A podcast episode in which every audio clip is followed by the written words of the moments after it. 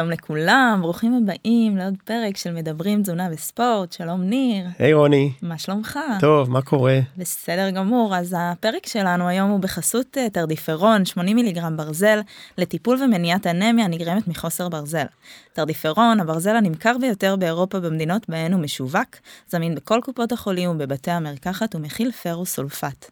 יש לעיין בעלון הצרכן לפני השימוש. מעולה. תודה לחסות וגם תמיד תמיד תודה למאזינים לכל מי שעוקב אחרינו אם זה בספוטיפיי אם זה באייקאסט אם זה ביוטיוב. תעשו איזה לייק קטן אם אתם כבר מקשיבים על הדרך מה, מה אכפת לכם. קטן או גדול.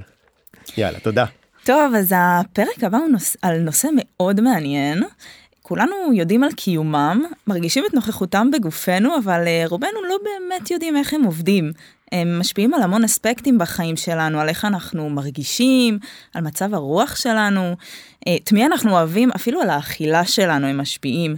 אה, הם יכולים להשפיע על מתי לאכול, על מה נאכל ואפילו כמה. אז אה, אם עוד לא הבנתם, הפרק שלנו היום הוא על הורמונים. ואולי אחד הדברים שאנחנו שומעים כמעט כל יום בקליניקה, זה בגלל ההורמונים, אני, זה, אני מרגישה מההורמונים, אתה לא מבין אותי. קודם כל זה נכון, דבר שני כן נשים בעיקר נשים מגיעות אליי לקליניקה ומבקשות לא להישקל למשל כי הן מרגישות לא בנוח בגוף שלהן הן מרגישות שמנות יותר נפוחות יותר אה, ובדרך כלל סביב המחזור הן ממש מבקשות להימנע מהסיטואציה הזאת זה קורה לך שרק איתי ככה הן מרגישות בנוח חד משמעית זה באמת קורה כל יום כן. זה כמובן קורה עם נשים הגברים לא מדברים על זה ככה אלא מכיוונים אחרים אבל זה קורה כל יום צריך לקבל את זה להכיל את זה לכבד את זה זה מאוד מורכב שזה קשור לירידה במשקל או בכלל גם לספורט שמדברים על ספורט וספורטאים ומתאמנים לא פשוט להתאמן באמצע הווסת או זה מאוד מורכב. ספר לי על זה. ועל זה נוסיף באמת שכאילו באמת כנראה שההורמונים במרכאות או לא במרכאות תכף אה, נדע שולטים בנו כמו שדיברנו על החיידקים ועל המקרו ביום. אז אנחנו צריכים להבין ש... בעוד עולם אה, סבוך ומרתק. בסוף אנחנו קצת כמו מריונטות ששולטים בנו ואנחנו רק מעבירים את ההורמונים ואת החיידקים מצד לצד. כן לגמרי אז במיוחד בשביל זה הזמנו היום את דוקטור מאיה איש שלום אה, מומחית לרפואה פנימית אנדוקרינולוגיה וסוכרת קופת חולים מאוחדת במרפאת DMC. שלום. שלום, שלום. מה שלומך? תודה, בסדר, תודה רבה. תודה רבה שהגעת אלינו. תודה על ההזמנה. וכמה דברים יש לנו לשאול אותך. אולי נתחיל, נראה לי שיש לנו משהו משותף בעולם הזה של אנדוקרינולוגיה, כי בתזונה אומרים דיאטיקנית, ודיאטנית אני חושב שאנדוקרינולוגיה זה אחד המושגים שקשה לאנשים להגיד ואז אני אומר להם תגידו שאתם הולכים לאנדו. זה נכון. יקל עליכם. אפילו אני אגלה לכם שרז לפני השידור שאל אותי איזה אורחת יש לכם היום ואמרתי לו אנדוקרינולוגית הוא אמר לי קרימינולוגית. כן כולם חושבים אז תדעו שאנדוקרינולוגיה אנדו זה פנים קריין זה הפרשה לוגיה זה תורה תורת ההפרשה הפנימית שזה קשור להורמונים אבל כולם באמת אומרים אנדוקרימינולוגים או הופכים אותי לאונקולוגית. וואו וואו וואו. לא יודע מה יותר טוב זה עוד דיאטיקנית. זה בערך מסתיים. אז בוא נדבר קצת מה זה באמת התורה הזאת, מה זה הורמון. הורמון זה בעצם חומר שמתווך פעילות על ידי זה שהוא בעצם מופרש ממקום אחד והאתר פעילות שלו במקום אחר. אה, לרוב ההפרשה יכולה להיות למשל באתר, אה, באתר מרוחק, היא יכולה להיות גם באתר קרוב, אבל למשל בלוטת ההיפופיזה היא אחת הבלוטות ההורמונליות הבולטות בגוף, בלוטה שגודלה כסנטימטר, נמצאת בעצם מעל האף, מעל הסינוס הספנואידלי, כשמנתחים אותה הגישה, למרות שהיא בתוך הראש, הגישה היא דרך האף. והיא בעצם אה, מפרישה שישה הורמונים אפילו יותר. היא מווסתת לנו את כל הפעילות ההורמונלית בגוף. למשל, היא מפרישה TSH שמווסת את הפעילות של בלוטת התריס. היא מפרישה LH ו-FSH שמווסתים את הפעילות של השחלות והאשכים. אה, היא מפרישה למשל את הורמון הגדילה. אה, היא מפרישה את הקורטיזול, שהוא הורמון שמאוד חשוב לתפקוד יומיומי, הורמון סטרס, אבל בלעדיו אין, זה מצב מסכן חיים. אה, מפרישה למשל את הפרולקטין, פרולקטין זה ההורמון היחיד שנמצא בדיכוי כל הזמן, פרולקטין זה הורמון החלב, הוא נמצא בדיכוי תחת דופמין, ורק כשהדיכוי מוסר יש הפרשה שלו. אה, זה נשמע לנו... שיש להם כאילו מאוד שמות...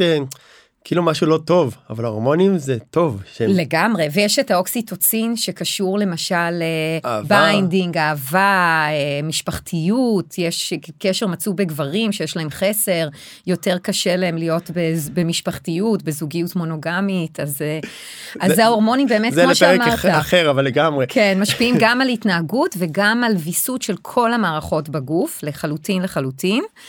אה, מופרש גם הורמון, הורמון עצמה, למשל בחסר של הורמון העצמה, יש לנו ADH, יש לנו סכרת תפלה, קוראים לזה סוכרת, אבל בעצם זה מונח לא נכון.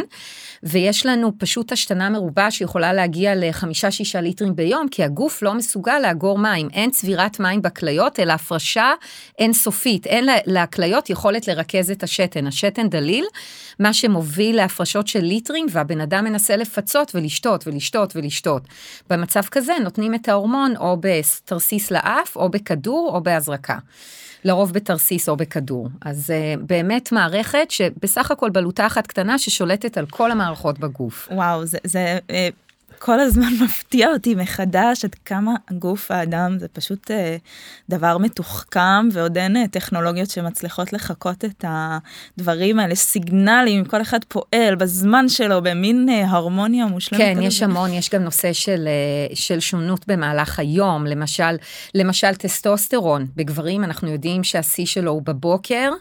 אמ, אז גם באמת צריך לדעת גם מתי לבצע את הבדיקות ו, ויש באמת המון השעון הביולוגי מושפע רק דבר אחד שלא דייקתי דיברתי על קורטיזול קורטיזול מופרש מאדרנל השליטה מההיפופיזה היא על ידי ACTH פשוט היא גורמת להפרשת קורטיזול על ידי אדרנל שהוא באמת הורמון חיוני ביותר לתפקוד וחיות. אמ, ועל זה נוסיף שהעולם משתנה והשעות משתנות והשפע משתנה וזה הרבה פעמים גם משבש לנו והסטרס עולה אני חושב שמה נכון. שאנחנו חווים היום אני מעריך שגם לפני הרבה מאוד שנים היו צרות אחרות אבל על זה שההורמונים אמורים איכשהו לווסת אותנו פחות או יותר או לעזור לנו על זה אנחנו מוסיפים מלא דברים ש... שלא התמודדנו איתם פעם. לגמרי, מה שמאוד רלוונטי למה שאתה אומר, למשל המלטונין, הורמון השינה לא מופרש מההיפופיזה אלא מבלוטת האצטרובל, הוא אמור להיות מופרש בשעות החשיכה ולהיות uh, חשוב לשינה. אנשים שחשופים המון לאור כחול או אור בשעות הערב, אנשים שעובדים משמרות,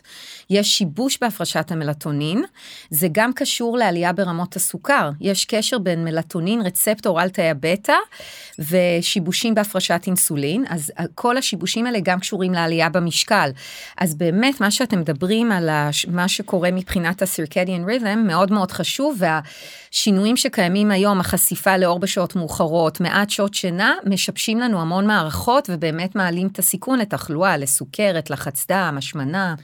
טוב, אז אה, באמת ככה נתנו כמה דוגמאות אה, כל כך אה, קריטיות ומהותיות בחיים שלנו, שאנחנו ממש יכולים להבחין בהם ביום יום. אותנו מאוד מעניין איך כל הפעילות של מנגנון הרעב והשובע. אוקיי, okay, קודם כל אני אפתח בזה שהשמנה חושבים שהיא בעצם הם הרעב והשובע הם מווסתים את המשקל וההתייחסות שלנו הרבה פעמים אנשים הם שמנים כי הם פשוט לא אוכלים נכון, יש להם בעיה התנהגותית, כשל פסיכולוגי, ולא מכירים בזה שבאמת יש לנו השפעה גנטית של יותר מאלף גנים על סט פוינט למשקל במוח שנמצא בהיפותלמוס. אמ, ההיפותלמוס הוא גם הבלוטה שמשפיעה על ההיפופיזה, היא מעליה, היא משפיעה על המון דברים, היא קשורה לטמפרטורת גוף, למשקל, שליטה הורמונלית על ההיפופיזה, בלוטה מאוד מאוד מאוד חשובה. עכשיו, בהיפותלמוס יש לנו מרכזי רעב ושובע, שהם מושפעים מהמון הורמונים, עשרות הורמונים. בגלל שהנושא של המשקל הוא עניין הישרדותי, אין מסלול אחד שמשפיע עליו, אלא עשרות מסלולים והרבה הורמונים, כי זה, משקל זה עניין הישרדותי, זאת אומרת, ברעב, תת משקל, אנשים מתים. אז יש לנו, אם אנחנו חוסמים מערכת אחת של אה, למשל רעב, או מעודדים מערכת אחת של שובע, יש עוד מערכות להתגבר על זה.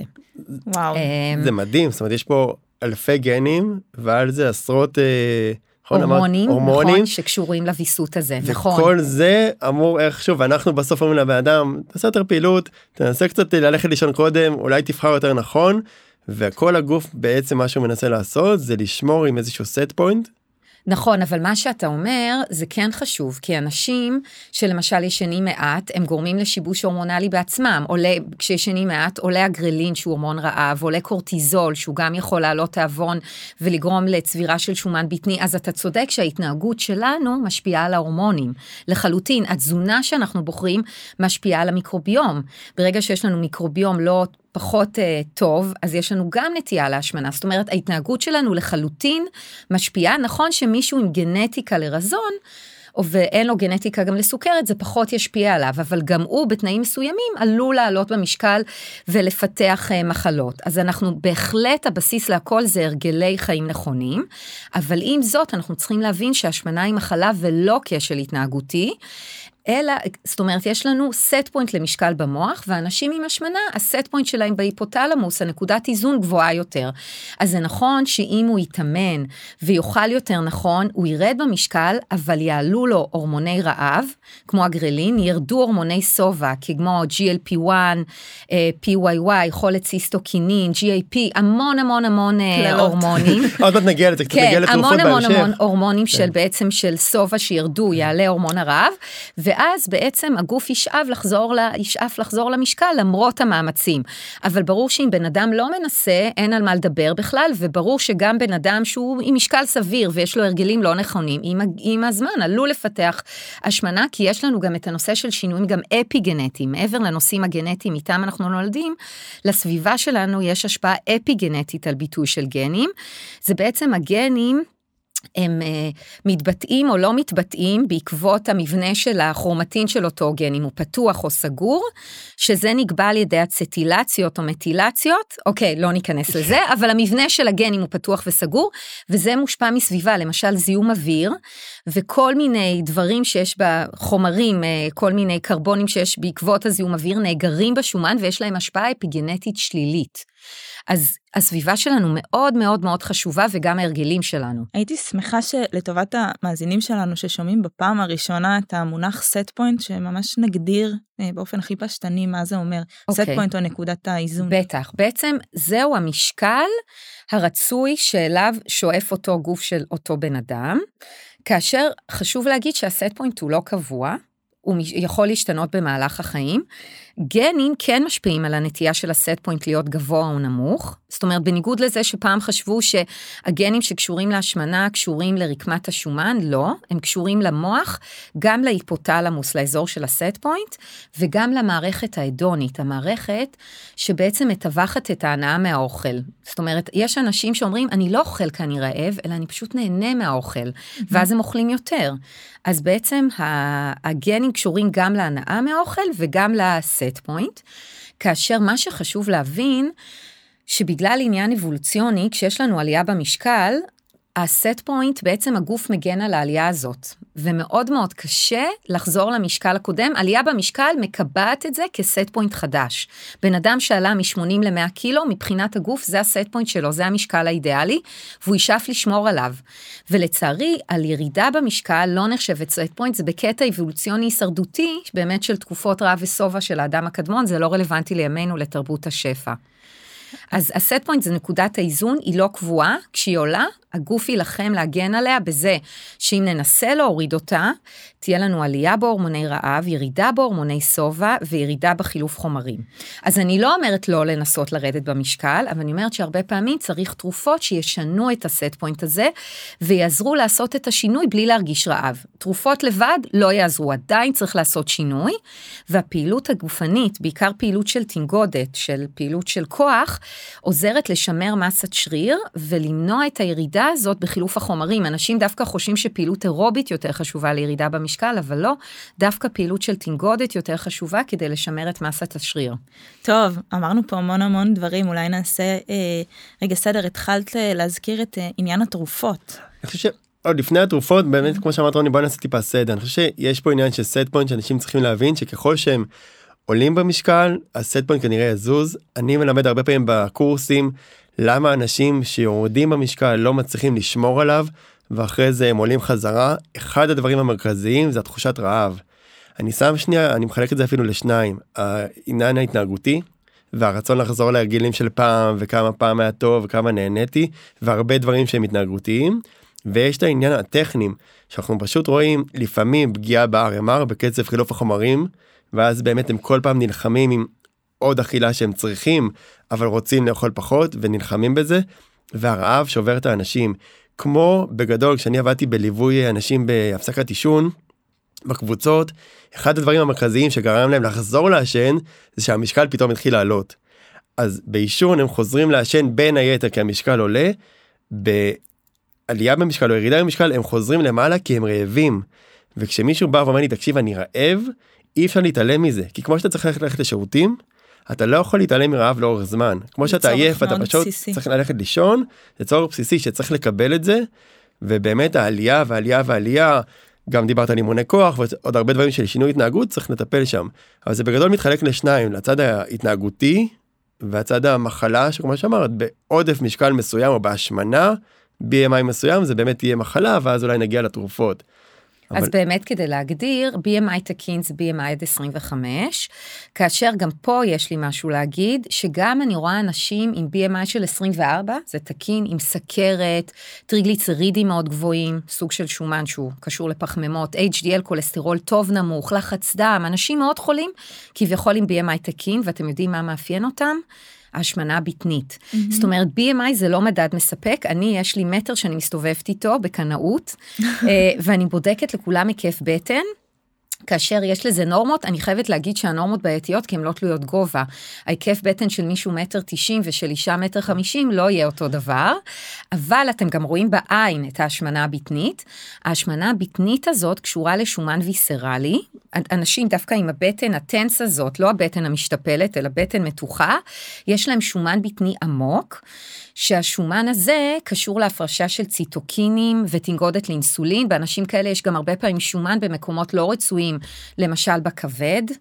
אה, בלבלב כמו שדיברנו מקודם. בלבלב, נכון, ששומן בכבד קשור גם לכבד שומני, לתנגודת לאינסולין, ברמת הכבד, שומן בלבלב, שבדיוק פוגע בתפקוד הלבלב, שומן מסביב ללב שגורם, מעלה את הסיכון לטרשת עורקים, שומן בכליות שמעלה את הסיכון לפגיעה כלייתית וליתר לחץ דם. אז זה שומן, בעצם אנשים שאפילו יכולים כביכול לראות עם BMI תקין, אבל כשרואים שיש להם בטן, לשים לב למדדים המטבוליים בבדיקות דם. אז זה, זה שוב, זה באנשים עם BMI כביכול תקין.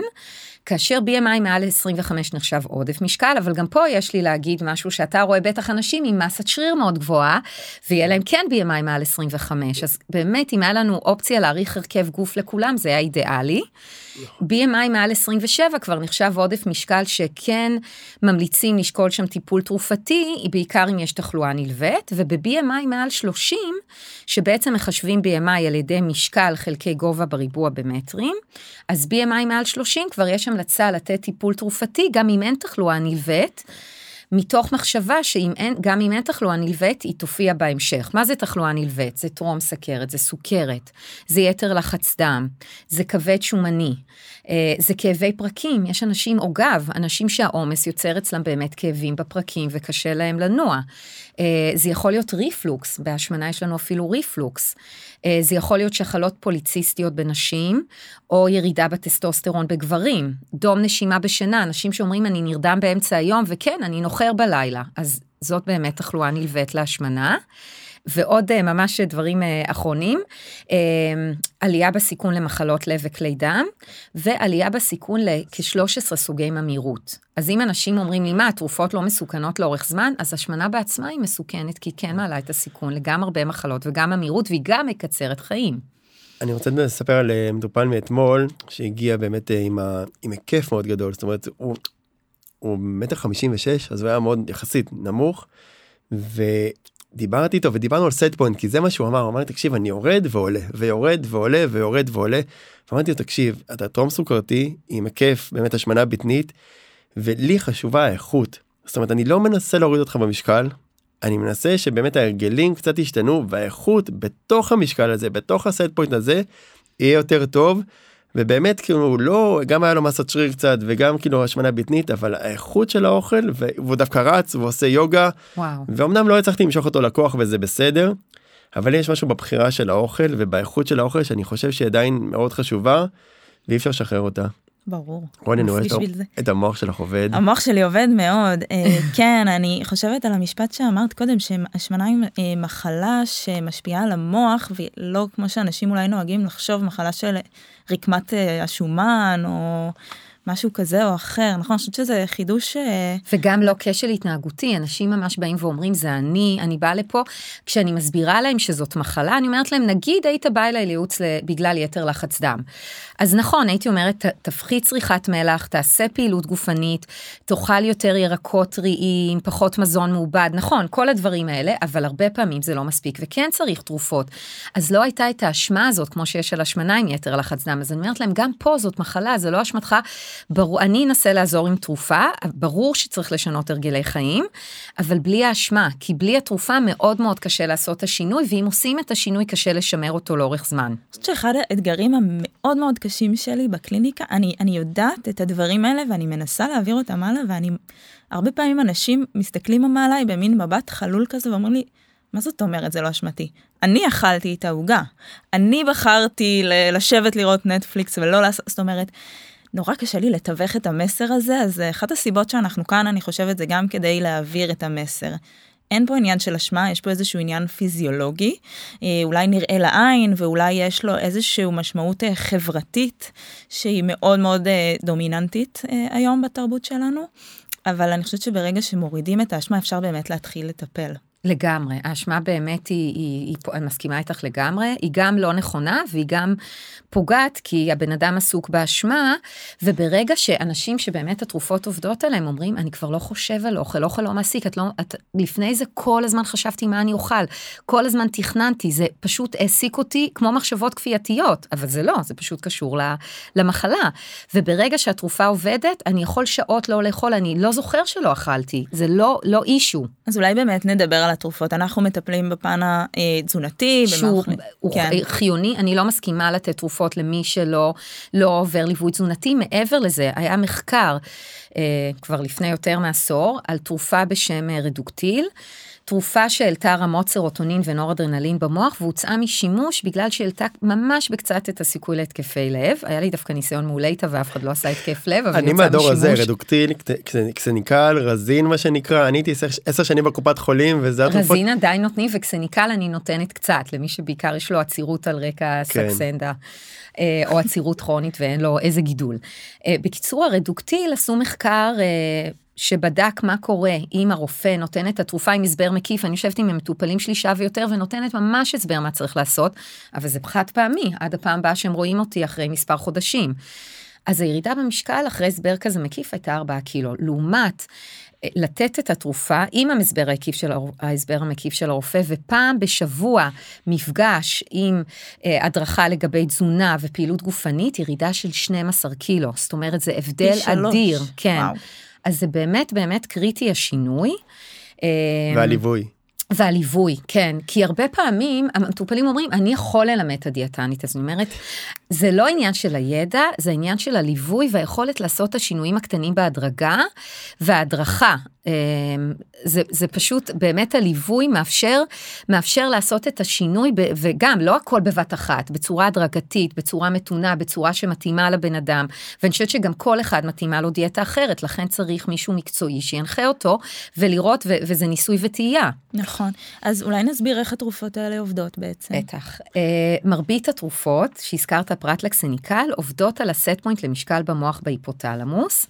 כאשר יש לנו למשל את האנלוגים ל-GLP-1 שזה הסקסנדה, אה, האוזמפיק שהוא בעצם לא תרופה להשמנה אלא תרופה לסוכרת, אבל האויגובי שיגיע זו אותה תרופה ולהשמנה. במינון יותר גבוה. נכון, בדיוק, אז במקום 1 מיליגרם של האוזמפיק במינון של 2-4, אז הסקסנדה והאויגובי הם אנלוגים ל-GLP-1, זה הורמון שמופרש מהמעי בתגובה למזון.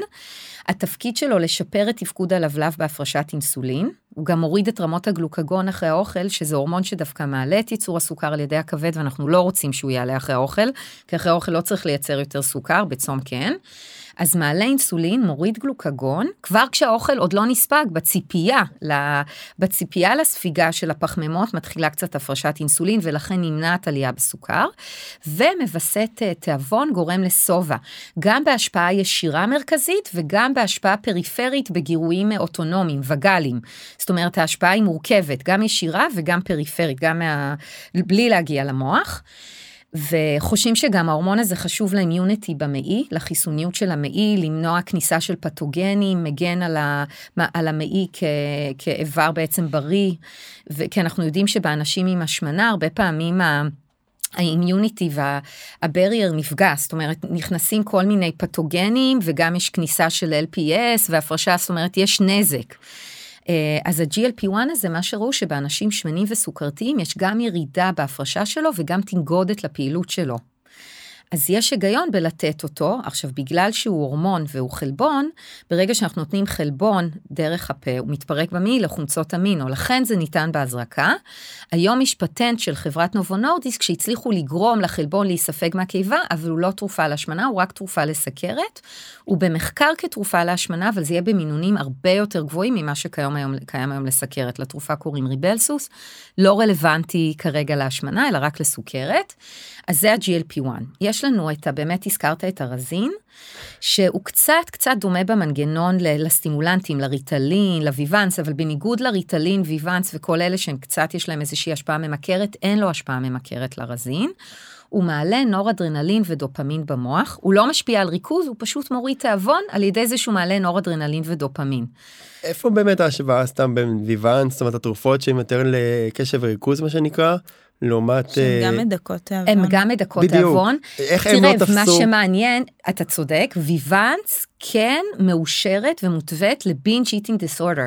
יש לנו גם הפרעות אכילה של bingeing, כמו בולמיה, של המחלה הזאת, יש לנו את Vyvanse שמותווית ו Topamax. Topamax היא תרופה אנטי מיגרנוטית, אנטי אפילפטית, והיא מותווית ל binge eating. אני נותנת לאנשים שיש להם bingeing, אני פחות נותנת Vyvanse. כי היא כן פוגעת בשינה, היא יותר בעייתית, אה, אני מרגישה שזה באמת יותר לפסיכיאטרים נוירולוגיים, עם Topamax יש לי יותר, היא גם אנטי מיגרנוטית, אז נשים שיש להם גם מיגרנות וגם bingeing זה פשוט מושלם נגיד. Mm-hmm. מה שעוד מעניין, בארצות הברית קיימת תרופה שמשלבת בין רזין לטופמקס בכדור אחד, היא נקראת קיוסימיה, עדיין לא הגיעה לארץ, והיא הוכיחה ירידה במשקל שמגיעה עד 15%, מאוד מאוד פוטנטית. מה שכן חשוב לי להגיד על הרזין, שהוא בארץ מוגבל לשלושה חודשים, זה מה שכתוב בעלון, וזה בעצם בגלל עניין היסטורי, כשהרזין ניתן עם תרופה אחרת, שקראו לה פנפלורמין, שהיא נגזרת סרוטונרגית שהשפיעה על המסתמים בלב, אבל בגלל שבארצות הברית קיימת תרופה של רזין עם Topamax ביחד, שניתנת קבוע, אני נותנת הרזין קבוע. יש משמעות לנטילת תרופה שלושה חודשים? ממש לא. אין לזה, כי זה לא, אה, מה שמאוד חשוב, שאלה מצוינת, אנשים אומרים, אני רוצה, בא אלייך, יש לי בת מצווה, חתונה של הבת שלי, עוד ארבעה חודשים, אני רוצה תרופה, אחר כך אני לא אחזור ואני אפסיק. התרופה עובדת כל עוד היא נלקחת, ברגע שמפסיקים אין איזה ריבאונד, אבל יש עלייה הדרגתית במשקל. אני יודעת שלניר יש דוגמאות טובות לאנשים שכן הצליחו לשמר, אבל המחקרים מראים שאלו בודדים. נכון, אני חושב שצריך לפה גם שנייה. לנשום עמוק יש הרבה דברים מאוד חשובים עולים פה דברים משוגעים. אני חושב שקודם כל צריך להבחין בין האוכלוסיות מי מגיע לתרופות ומי הולך לכיוון אחר ומי גם נגד תרופות יודעת כאג'נדה כאנשים חלקם לא רוצים לקחת נכון. אני ראיתי אנשים בקופת חולים לא מאוזנים עם התיירודין עם הבלוטת התריס ואתה אומר לו תקשיב זה כזו כדור כזה קטן אני אישית לוקח 250 יוטירוקס או אלטרוקסין כל יום ולא מוכנים לקחת כי זה כדור זאת אומרת וזה אמור להציל לו את החיים במקום. אז לפעמים יש אנשים של התנגדות. שתיים זה גם ההשמנה סוג ההשמנה ו- ומי הטיפוס. אה, יש גם השלכות לכדורים מלקחת ברמת התקציב כאילו כסף צריך לעמוד בזה כן הם יקרים יש, זה יש נכון גם, זה חשוב מאוד כי הם יקרים נכון יש גם תופעות לוואי לפעמים ואנשים כאילו צריכים גם להזריק הרבה פעמים את אחת התרופות יש פה הרבה השלכות שהם זה לא קסם אני חושב שהעתיד בהשמנה ב-BMI מסוים לגמרי יהיה אני לא חוזה עתידות אבל זה יהיה איזשהו שילוב אם פעם חשבנו יאללה תעשה ספורט ויאללה יהיה בסדר אנחנו מבינים שכנראה השילוב של גם גם גם וגם כנראה שבהשמנה מסוימת זה, זה יהיה עתיד.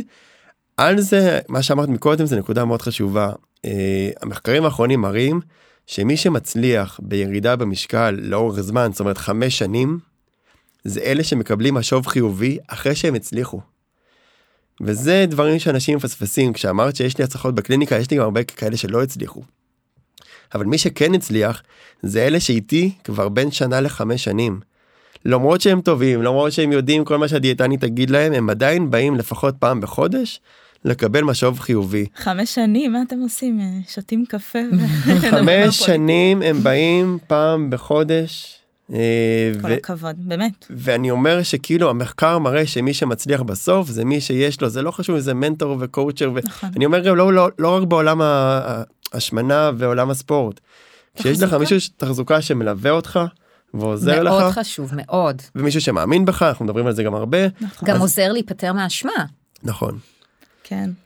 אני הולך שנייה קצת אה, אפילו וגם עוד דבר שרציתי להגיד סורי שאתה זה התחום שלכם כן, כן. אבל שבאמת דיאטות שונות מתאימות לאנשים שונים זאת אומרת יש אנשים שאומרים אני רוצה קטוגני אני רוצה דל פחמימה וזה לא מתאים להם הם לא יורדים עם זה כמעט הם כן צריכים את ה-30 אחוז פחמימות כן. אז אתם כן. פשוט משנים אתם רואים מה קורה ומתאימים זה לא דבר שאני כרופאה יכולה לעשות. זה גם משהו שכבר uh, למדתי להגיד כבר בשיחת היכרות אנשים נורא נורא רוצים לדעת עכשיו אני, אני מבינה אותם ומקבלת את זה מה יהיה מה עושים. ואני תמיד אומרת, אני לא יכולה לדעת, כי כל אחד הוא עולם ומלואו, ולאן שזה ילך, זה ילך, אנחנו צריכים ביחד uh, להתחיל ולנסות לגלות את זה. אני תמיד אומר שהדבר הכי חשוב בפגישה הראשונה זה הפגישה השנייה. כי אם הם לא יגיעו, ואז אני אומר, תקשיבו, בשלב א' אנחנו עושים ככה, ואני מתחיל לאחרונה, אני אומר להם, זה שלב א', והייתה לי שבוע שעבר מישהי שהגיע ביום שני, וביום שישי הגיע עוד פעם. שזה לא קרה לי יותר מ-15 שנה, אני לא חושב שזה מתישהו קרה לי, שמי שהגיע פעמיים באותו שבוע. וראיתי שהיא נלחצה וקצת הקרקע נשמטה. היא אמרה לי אני חייבת לבוא, אמרתי תבואי זה היה שישי ב-2.45 היא הגיעה. וכן אמרתי הרי אמרנו שבשלב א' בודקים את זה. היא אמרה לי אבל הורדת שנית אמרתי סבבה אז נחזיר זאת אומרת זה הכל צריך להיות הכל מאוד הפיך גם הכל נכון, הפיך נכון, ובשיח וגם עם נכון. תרופות צריך שנייה להבין הרגשת לא הרגשת לוקח לזמן לגוף הזמן להסתגל להכל לא יודע אם נגיע לבלטת התריס אבל שמה לאזן אותה לקח לי חודשים זה זה המון סבלנות ולנשום עמוק. ואפרופו הורמונים שאני חוויתי את ה... בגיל זה הגיל 19 פעם ראשונה אני עצרתי את האוטו באמת אמיתי בדרך לאימון המשקל ירד כבר כמה חודשים ולא הבנתי. ועצרתי את האוטו בדרך לאיילון בדרך ללווינקט על האיילון ואני עוצר בצד ואני עם בחילות. של אישה בהיריון ואתה לא מבין מה קורה ואתה לא מסיים את האימון ופתאום אתה מרגיש שמשהו שולט בך אז זה הכי קרוב שהיה לי להרגיש כאילו הורמונים אה, משבשים אותך פתאום כאילו אני עוצר את האוטו ואני כאילו לא מבין כן, ומשהו לגמרי. שולט בך אתה אומר כאילו רגע משהו לא בסדר זה לא אני ואתה בדרך לאימון ואתה אמור להיות מפוקס ואתה כאילו זומבי. מה שחשוב באמת בתרופות זה כן חשוב הליווי הרפואי כי המון אנשים קונים אוזמפיק בשוק השחור שזה כן. נורא וואו. ולוקחים מינונים שלא מתאימים mm. להם בתרופות האלה מאוד צריך להתאים את המינון ולא לרוץ זאת אומרת אנשים אני אני אני נותנת למשל את הסקסנדה אני בעיקר נותנת סקסנדה בגלל המחסור באוזמפיק אני נותנת את זה בקליקים שזה פחות ממה שהחברה ממליצה אני מתקדמת בחצאי מינונים ממה שהחברה ממליצה שנגיד ולפעמים אני מגיעה עם מישהו ל... יש לי מישהי שהגענו ל-15 קליקים שזה 0.9 מיליגרם והיא ירדה כבר uh, מעל 10 קילו. אבל היא אומרת, אבל מתי אני אגיע לשלושה מיליגרם? אבל כל פעם שאנחנו מעלים, היא, היא משלשלת ולא טוב לה, אז אני אומרת, מה זה משנה? תראי איזה הישג, ירדה 15 קילו. שזה שוב, זה הרוב אה, היה קודם 10 קילו עם הדיאטנית, ואז הוספנו לה את הסקסנדה, ירדה עוד חמישה. וואו, אבל זה, וואו. היא לא עלתה והיא הצליחה עוד לרדת. אפשר באמת לדבר קצת על אה, מספרים? אוקיי, מבחינה מספרית עם הסקסנדה, שהיא מה שיש לנו כיום, זה הזרקה יומית, כי עוד לא הגיע הוויגובי והאוזמפיק עדיין במחסור. אמ, אז היא בעצם מורידה בממוצע 8% במשקל, אבל בערך שליש יורדים יותר מ-10% במשקל, שזה ירידה יפה. השאלה אם, אם, אם האוכל לא בא התיאבון, זאת אומרת, כשמתחילים לקחת את התרופות, ואני מודה שזה באמת פחות הנישה שלי, זאת אומרת, אני עובד בקליניקה עם ספורטאים ומתאמנים, ואתה יודע, אלה שעלו 2, 3, 4, 5, כאילו יש גם את האלה שירדו 20 ו-30, זה קורה, אבל. אבל זה אוקיי. לא המז'ורטי, זה לא הרוב. השאלה איך אנחנו כמטפלים ואת כרופאה יודעים להגיד להם תקשיבו זה גם לא יחזיר לך את השנות העשרה וזה לא יגרום לך עכשיו להיות כאילו הכי רזה והכי חזק והכי בריא זאת אומרת יש פה איזה משהו שאתה מתאהב בתרופה ואז באיזשהו שלב הקסם אולי או מתפוגג או נעצר זאת אומרת לא כן, שכולם ירדו ל-BMI 22 כן. ואז אני אומר תיאום ציפיות בכל תחום חשוב. הוא מאוד חשוב כי מגיע תסכול מתישהו ואז צריך להבין שנייה רגע הגעת למקום שהוא מדהים, מדהים. ויש לי מטופלים בקליניקה עם תרופות בלי תרופות שמגיעים למקום מאוד טוב והם אף פעם לא מרוצים.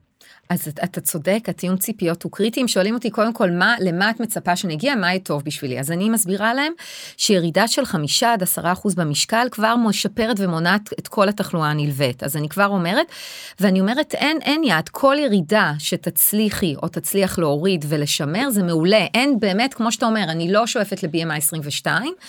אם יקרה, מעולה, אבל אם לא, צריך להסתפק במה שיש. מה שכן, התרופות נהיות יותר ויותר יעילות, יש גם עוד תרופות בקנה שבסוף אולי כן נגיע לזה. למשל, הוויגובי לא מורידה 8% במשקל, אלא מורידה 17% בממוצע במשקל, זה כבר פי 2. ויש את הטירזפטייד, שהיא תרופה לסוכרת בארצות הברית, המונג'ארו, שעוד לא הגיעה לארץ ועוד לא אושרה, לא עברה אישור FDA להשמנה, היא מורידה 20% במשקל, וכבר יש תרופות בקנה של 25% במשקל. אז באמת בסוף נגיע כן לתרופות עם יעילות. אתה צודק שהתופעות לוואי ועלות הם דברים מגבילים, אין ספק. יולי... יש השלכות לטווח הארוך, כי אמרנו ש... היא עובדת כל עוד לוקחים אותה, נכון? נכון, אז זה לא שאפשר לייצר מצו... את הירידה ואז מצו... להפסיק. שאלה מצוינת. בעיקרון, בתרופות הוותיקות, ב-GLP-1 האנלוגס כבר יש לנו יותר מעשור של נתונים על בטיחות, ונגיד שזה עוזר לכבד שומני, שבסוכרתיים במינון יותר נמוך זה מנע מחלות לב. יש גם מחקר למשל על, על, עם הוויגובי, על אנשים עם, רק עם עודף משקל השמנה לראות איך זה משפיע על מחלות לב אבל בסוכרתיים אנחנו יודעים שזה משפיע שיש לזה אפקטים אנטי תרשתיים. זאת אומרת זה לא שאנחנו נותנים פה משהו שאין לו סייפטי ואנחנו מטפלים במחלה אחת ויוצרים מחלה אחרת אז באמת שאלה מצוינת. אני חושב שלפני שאנחנו עוברים לנושא קצת אחר יש לי עוד שאלה אחרונה. האם אה, האם אנחנו צריכים לנסות לשלוט בהורמונים זאת אומרת יש פה את יודעת איזה נטייה תמיד לשלוט באינסולין לשלוט ב... מעבר במילה שזה מילה קשה לשלוט אבל אם אנחנו צריכים בכלל כן. כן בהצלחה לשלוט בזה אבל אם אנחנו צריכים לשלוט באינסולין בלפטין בגרלין האם הדיאטות האלה הם בכלל יודעות מה הן עושות או שזה תראה, אנחנו לא יודעים, נכון. שאלה, שאלה מצוינת, כל הזה שאומרים דיאטות לפטיניות, זה, זה קצת, אני לא בטוחה עד כמה זה נכון אה, רפואית. בעיקרון פחמימות כן גורמות להפרשת אינסולין, אינסולין הוא הורמון של שובע, אבל במצב של תנגודת לאינסולין הוא לא עושה את זה, וכל התנודות ברמת הסוכר, כשהסוכר עולה ואז יורד, זה גורם לרעב. אז ברור שאם אנחנו רוצים פחות לגרום לרעב, אז עדיף לא להיחשף לפחמימות פשוטות לרוב האנשים, ובטח שלא בכמות גדולה. אנשים שאומר, אני מתחיל את הבוקר עם שייק פירות, טוב הוא לא עושה בזה. נכון, אבל דייק פה נקודה חשובה, שזה פחמימות הפשוטות. זאת אומרת זה לא עכשיו להוריד פחמימות. לא, לגמרי, בדיוק. לגמרי, אבל כל המיצים, אפילו מיצים לא, לא התעשייתיים, כן. המיצים הסחוטים טריים, אין בהם סיבים, ובכוס מיץ תפוזים סחוט טרי זה 45 גרם פחמימות, זה קרוב לכמות הפחמימות בהעמסת סוכר בהיריון. תבינו עד כמה הנושא הזה מורכב זאת אומרת אנחנו כאילו הרבה אנשים נלחצים מעלייה של אינסולין אבל אינסולין הוא בכלל הורמון שמעודד שובע וגם זה קשור לתנגודת לאינסולין שאנחנו לא ניכנס לזה כי זה נושא כל כך גדול בפני עצמו אבל אני רק רוצה שאנשים יבינו עד כמה הם לא מבינים שהניסיון כל הזמן לחשוב על כמה הסוכר או כמה האינסולין או כמה הלפטין הרבה פעמים הופך את זה לעבודה נורא נורא סיזיפית ומייאשת. יש כללים נורא נורא פשוטים שאני וניר מדברים עליהם המון, זה הסיבים התזונתיים, זה לחפש את תחושת השובע, זה לעשות פעילות גופנית. אני חושבת שצריך לשח... לשחרר את מה שלא ניתן באמת אה, לשלוט בו, שהשליטה בו לא כל כך... אה, וגם אה... האדם מרגיש מה עושה לו, בדיוק, מה עושה לו טוב, מה פחות מעלה לו תיאבון, אז לא צריך לנסות לכמת את זה, יש תחושה אישית ויש תוצאות בשטח. נכון. כן, זאת אומרת, לא צריך לשלוט במלטונין, אלא צריך לנסות אולי באמת לעשות הרגלי שינה טובים וללכת נכון, לישון קודם, אבל אני לא חושב שזה הדרך איך לשלוט במלטונין, אלא כן. לנהל את זה יותר נכון. טוב, אז באמת הנושא אה, של השמנה ורב וסובה זה נושא שהוא באמת אה, בוער בעצמותינו, אבל כן אנחנו נשמח להספיק עוד איזה נושא או שניים שקשורים אה, להורמונים, ואחד הנושאים שגם בעיקר מעניינים את המאזינים שלנו, נכון? בקבוצת הוואטסאפ הרבה פעמים קיבלנו בקשות לדבר על זה, זה גיל המעבר. שגם יש אה, השפעה הורמונלית אה, מאוד דומיננטית, נכון? כן, אז כן, כן, אז קצת. גיל המעבר באמת, אה, איכשהו גם נשים אומרות לא נורא, אז יש לי קצת גלי חום, אני, אני מתעוררת פעם, פעמיים בלילה ואני ישר חוזרת לישון, איכשהו משהו שהן מוכנות להכיל ולסבול, כי יצא שם מאוד רע להורמונים, בעקבות מחקר בשנות ה-80, ה-WHI, מחקר שהטעות שעשו בו, שנתנו בעיקר, הוא כלל את כל קצוות הגיל, אבל, זאת אומרת, נשים במנופאוזה מ-50 ומעלה, אבל היו לא מעט נשים שם של גיל 60 ומעלה, שהיו בלי מחזור כבר מעל עשור. בגיל כזה להתחיל הורמונים, באמת אנחנו כבר פחות רואים תועלת ויותר רואים נזק מבחינת הסיכון לעלייה בהתקפי לב, באירועים מוחיים. אז להורמונים באמת יש תזמון נכון שצריך לתת אותם, ומה שקורה באמת בגיל המעבר, בניגוד לגברים, בנשים כל חודש השחלות מייצרות אסטרוגן ופרוגסטרון, הזקיקים. אבל ברגע שהתפקוד של השחלות בעצם כבר הפול של הזקיקים אה, נגמר. שבאיזה גיל ב... זה קורה בערך? זה היה, הממוצע היה גיל 51, אבל הוא יורד כבר לכיוון ה-49. אוי, לא. רוניש. אני מתקדמת בגיל והגיל יורד, מה, זה לא פייר. אוקיי, ואז בעצם זה הכל קורה די מהר, כאילו אצל גברים יש ירידה בייצור הטסטוסטרון, אבל היא 1% בשנה, ורוב הגברים לא מגיעים לחסר מוחלט בטסטוסטרון, זה 30 30-40 בגיל מבוגר. העניין אצלנו כן. שאנחנו מתחילים נורא נמוך, ואז אנחנו מתחילים מאוד נמוך, ואז אנחנו פשוט יורדים, אתם מתחילות מאוד גבוה בהכל, אבל זה סתם, זה בצחוק. אין שוויון בעולם. אז זהו, אז בניגוד לגברים שאצלם באמת אין את זה, אצל נשים ברגע שהשחלות מפסיקות, שוב, זה גם, זה לא הפסקה בבום. יש למשל את תקופת הפרימנופאוזה, שהמחזור מתחיל לשחק, הוא מתקצר, יש מאוד תנודות, שם גם יכולים לא להרגיש טוב, הפרימנופאוזה קורית שלוש עד חמש שנים לפני הפסקת מחזור, אז יכולה לבוא מישהי בגיל 45 וכבר להתלונן על שינויים גדולים במצב רוח, על עלייה במשקל שכבר מתחילה בפרימנופאוזה, על גלי חום שכבר יכולים להיות בפרימנופאוזה, אז יש לה שחלות מתפקדות, אבל הכל מתחיל להיות כאוטי, לא מסודר. לא המחזור של פעם ב-28-30 יום, אלא מתקצר 21 יום, פתאום 14, פתאום 40 יום, הכל הרבה יותר תנודות, והתנודות ההורמונליות האלה, עלייה מאוד גבוהה באסטרוגן, ואחר כך ירידה, יכולות לעשות תסמינים. אנחנו גם רואים הרבה פעמים אה, השמנה בטנית, נכון? נכון, נכון, נכון, וכבר אז מתחילה עלייה במשקל, שמדברים בפרימנופאוזה על עלייה במשקל של בסביבות השלושה קילו, בפועל אני רואה יותר, mm-hmm. שבאמת יש לנו גם אסטרוגן מווסת גם תיאבון וגם חילוף חומרים. Mm-hmm. אז בעצם כשיש לנו שיבוש בו, יש לנו בעצם גם ירידה בחילוף חומרים וגם עלייה ברעב. טוב, נפלא, באמת נורא נורא. נורא מעודד. לא, אבל מה, באמת, מה, איך אפשר להתמודד עם זה? עכשיו, ברגע שהמחזור מפסיק, אז כל התופעות, אז כבר ממש הגלי חום יכולים להיות יותר קבועים, הפרעות שינה, שיכולות להיות קשורות לגלי חום, אבל לא בהכרח, יכול להיות שינויים במצב רוח, נשים שפתאום או יותר עצבניות או יותר עצובות, הפרעות ריכוז, זאת אומרת, באה אליי אישה ואומרת, המחזור הפסיק, אבל אין לי כלום, אני שואלת איך את מתרכזת בעבודה. פחות טוב. איך המצב רוח? פחות טוב. Mm. כאבי פרקים יכולים להיות גם ביטוי, לא דלקת פרקים, כאבי פרקים. ורטיגו שהחמיר גם יכול להיות ביטוי. יובש נרתיקי, ירידה בחשק מיני, המון המון דברים שאנחנו בעיקר מתמקדים בגלי חום, אבל יש מגוון רחב ביותר של תסמינים, כאשר כבר מדברים על ירידה בפרודוקטיביות בעבודה של נשים במנופוז. אז אה, כן. אני לוקח את זה קצת לכיוון אחר, כאילו, מתחבר לזה, אבל קצת מכיוון אחר, אני חושב ש... גם בתזונה ובעיקר באימון, הרי גם רוני מאמנת כושר וגם אני מאמן כושר וזה איפשהו הבסיס שלנו, לא מספיק יודעים לחלק את האימון ואת ההתייחסות ואת ההכלה לקבוצות הגיל.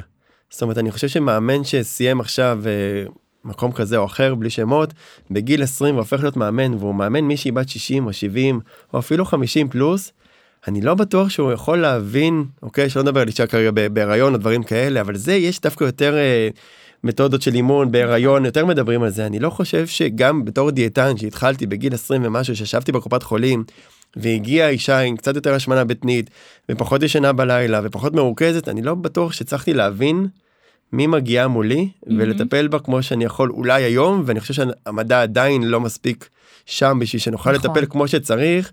למישהי שחווה את כל מה שאת חווה ויותר מזה הרבה פעמים יש לדעתי אוקיי מהצד שלי לפחות אה, בושה ואין mm-hmm. שיתוף כל כך ולא נכון, מדברים על הכל. נכון נכון ממש זה לא שבאים ולפעמים כן אבל לפעמים גם כאילו לא מדברים על הכל. נכון גם לא יודעים שהכל קשור זאת אומרת אה, הרבה דברים שהם לא הקלאסיים שהם לא גלי חום נשים לא לא חושבות כן אז אני קצת יותר מודאגת אני קצת יותר עצבנית. מה שמאוד חשוב נשים עם השמנה ונשים שפחות פעילות גופנית, יש להם יותר, אה, יותר גלי חום ויותר תסמינים. אז מאוד חשובה ירידה במשקל, יש קצת עבודות שמראות שירידה במשקל, גם בלי הורמונים משפרת תסמינים. וגם, ופעילות? ופעילות גופנית, לגמרי. אז מאוד מאוד חשוב. עכשיו, הנושא של ההורמונים והטאבו על הורמונים, גם דבר שאנחנו צריכים להילחם בו, כי אם הם ניתנים מוקדם, הם גם עוזרים לפעילות קוגניטיבית את כנראה. מדברת על הורמונים אקסוגנים כן, שניתנים. בדיוק, כן. אסטרוגן, האסטרוגן הוא קשור לתסמינים, בעיקר הוא זה שחשוב לתסמינים. הפרוגסטרון חיוני לאישה שיש לה רחם, כי אם נותנים רק אסטרוגן, הרירית רחם תגדל, בלי סוף אנחנו מעלים את הסיכוי חלילה לממאירות ברחם, אז הפרוגסטרון חיוני לזה, למרות שחושבים שהפרוגסטרון גם חשוב לשינה וגם אולי לפעילות מוחית. אה, אז, אז, ועוד הורמונים שיורדים זה הורמוני מין הגבריים שהם קשורים לחשק המיני. אז אפילו בנשים, אה, שוב, זה לא, לא, זה לא ב guidelines, לפעמים אנחנו נותנים כמויות מאוד קטנות של טסטוסטרון בשביל חשק מיני. ממש אפון של ג'ל טסטוסטרון. נפלא להתחיל להתאמן. יש פה משהו באבולוציה שהיא היא לא, היא לא נורמלית כי אנחנו לא מסונכרנים. גברים זה מופרש בבוקר. אצל נשים זה יותר בלילה. אחרי זה אצלנו זה עדיין ממשיך, אצלכם זה יורד. משהו פה לא ברור איך זה מתקיים. יש, לא, יש באמת לחלוטין, כן, גברים החשק המיני נשאר להם גם גיל 60-70, ונשים ברגע שהן נכנסות למנופוז, זה תלונה שאני שומעת המון, או אפילו כבר בפרי מנופוז, היא אומרת, לא נעים לי מבעלי, אני מרגישה שאני צריכה לעשות לו טובה. אז אה, אבל היום גם יש ירידה אצל גברים. אני חושב שאני רואה יותר גברים שכאילו יש ירידה.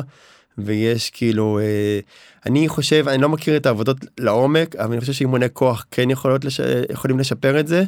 אבל אני כן רואה ירידה גם בטסטוטרון זה אצל גברים אני לא יודע למה את יודעת, יש הרבה עודף סיבות. משקל משפיע כן. לגמרי, עודף משקל ממש יוצר אה, היפוגונדיזם, זאת אומרת חסר בטסטוסטרון, גם בהשפעה ישירה על האשך וגם בהשפעה מרכזית, ובאמת ירידה במשקל משפרת את זה, אז כן.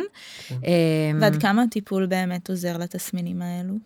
הטיפול, ההורמונלי. מאוד כן. מאוד מאוד מפחית את התסמינים בצורה ניכרת, ביותר מ-50 אחוז, ממש גם את משפר פיזור את איכות השומן ה... זה- לפיזור, כן, שלה, זה לא משפיע על משקל, לא יורדים במשקל בעקבות טיפול הורמונלי, זה ניטרלי, אבל זה מונע שומן בטני. עמוק, חשוב. נכון, מפחית סיכוי להיארעות סוכרת, כי גם אסטרוגן חשוב לתפקוד הלבלב, תאי הבטא.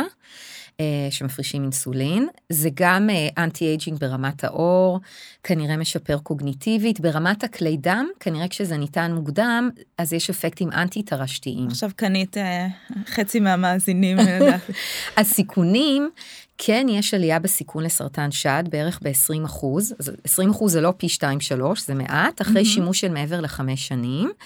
אבל זה נכון יותר, זה תלוי מינון ותלוי נגזרת. ככל שאנחנו נותנים נגזרות טבעיות יותר, ואני לא מדברת על הביו-אידנטיקל שאנשים לוקחים, כי אנחנו לא יודעים באמת מה יש שם, זה לא תרופה ואף אחד לא ממש, זה לא בדוק. אני לא אוהבת הביו-אידנטיקל, אני כן אוהבת את התרופות, אבל הנגזרות שהן יותר טבעיות ויותר דומות להורמונים האנדוגנים, אז התרופות האלה באמת הסיכונים שם קטנים יותר לסרטן שד, mm. ואפילו אישה שהיא נשאית של סרטן שד של ה-BRCA ולא היה לה סרטן, אפשר, אסטרוגן אפילו מפחית כנראה את הסיכוי שלה לסרטן שד. החשש הוא מהפרוגסטרון, שהוא כן כנראה קצת מעלה, אבל אפשר לתת את הפרוגסטרון לסיבו, לסירוגין ובמינונים קטנים ואפילו מקומי וגינלי רק להשפעה על אזור הרחם. אז אה, וואו. וואו. המון המון אז דברים. כן, אז יש המון המון אופציות, ונשים לא צריכות להגיד, טוב, לא נורא, אני, אני אכיל את זה. בממוצע התסמינים הם שבע שנים, אבל הם יכולים גם להגיע ל-15 שנה, זה לא שאתה סובל משהו שנה. נכון, אני גם בעד, לא צריך לסבול אם לא חייבים, זאת אומרת, אם יש טיפול יעיל ובטוח, אז זה נכון, די וגם מדהים. אישה שלא ישנה, אז היא גם עולים לה, עולה הקורטיזול, עולה הגרלין, היא יותר רעבה, היא אוכלת יותר, היא משמינה, זה כאילו נכנס למעגל אה, vicious circle אנחנו כזה, תמיד מעגל חוזרים קסמים לשינה, שלילי. שינה זה, מאוד. כן, יש לנו פרק שלם על שינה, אה. וזה עולה שוב ושוב בכל שוב פרק. ושוב גם בכנס האחרון שהיינו בשבוע שעבר ביחד נכון, העניין השינה עלה big time. כן, אז זה אולי... אוסטאופורוזיס? כן, או- בדיוק, נושא ממש אה, נראה לי אחרון, שבאמת אה, מתקשר לגיל המעבר, אחת המחלות הנפוצות זה אוסטאופורוזיס, שגם קשורה לפעילות הורמונלית. נכון. כן, אה, מצוין, שאלה מצוינת. בעיקרון, מסת העצם שלנו נבנית עד גיל 30, אז אנחנו מגיעים לשיא מסת העצם, שעצם בעצם מורכבת מחלבון, מקולגן, ועל הקולגן יש לנו מינרל, אה, סידן. קלציום, בדיוק, סידן, הידרוקסיאפטית, בדיוק, סידן, ששוקע, וזה מה שהמבנה של העצם והחוזק. מגיל 30 מתחילה קצת ירידה, כי יש לנו קצת יותר פירוק עצם לעומת בנייה, אבל ברגע שהמחזור מפסיק, באופן חד, יש, יש לנו תאים שבונים עצם ותאים שמפרקים, ברגע שהמחזור מפסיק, יש לנו מאזן לטובת המפרקים, האוסטאופורוזים, קלסטים, ויש לנו ירידה בצפיפות עצם סביב הפסקת מחזור של 1-2% בשנה, בשנים הראשונות, ואחר כך זה מתמתן, הירידה נהיית קצת פחות מאחוז. עכשיו, אישה שמתחילה עם צפיפות עצם טובה, נגיד שבנתה צפיפות עצם טובה, אז הירידה הזאת היא לא משמעותית ואולי תהיה משמעותית בגילאים יותר מאוחרים, אם בכלל. השכיחות של אוסטאופורוזיס היא בערך 20% מהנשים, מחלה שלא מדלגת גם על גברים, שם היא בשכיחות נמוכה יותר, אבל צריך להיות מודעים גם לגברים. אולי נגיד שנייה איך בונים מסת עצם טובה, כאילו בגיל ההתבגרות? מאוד או... חשוב, תזונה ופעילות גופנית, מאוד חשוב גם intake מספק של חלבון וגם של סידן. ויטמין D, ויטמין K. ויטמין D, זה אוקיי גם, אבל כאילו לא יודעים עד כמה באמת, אבל D גם, כי ויטמין D חשוב באמת לספיגת הסידן, וכמה שאנחנו בארץ שטופת שמש, אנחנו הרבה פעמים לא נחשפים לשמש בשיא השמש בשעות ה-10 עד 2, 20 דקות, שאלה השעות בעצם שחשובות לייצור ויטמין D בעור. אה, אז בדיוק כל הדברים שאמרת. עד שתיים להיות בשמש.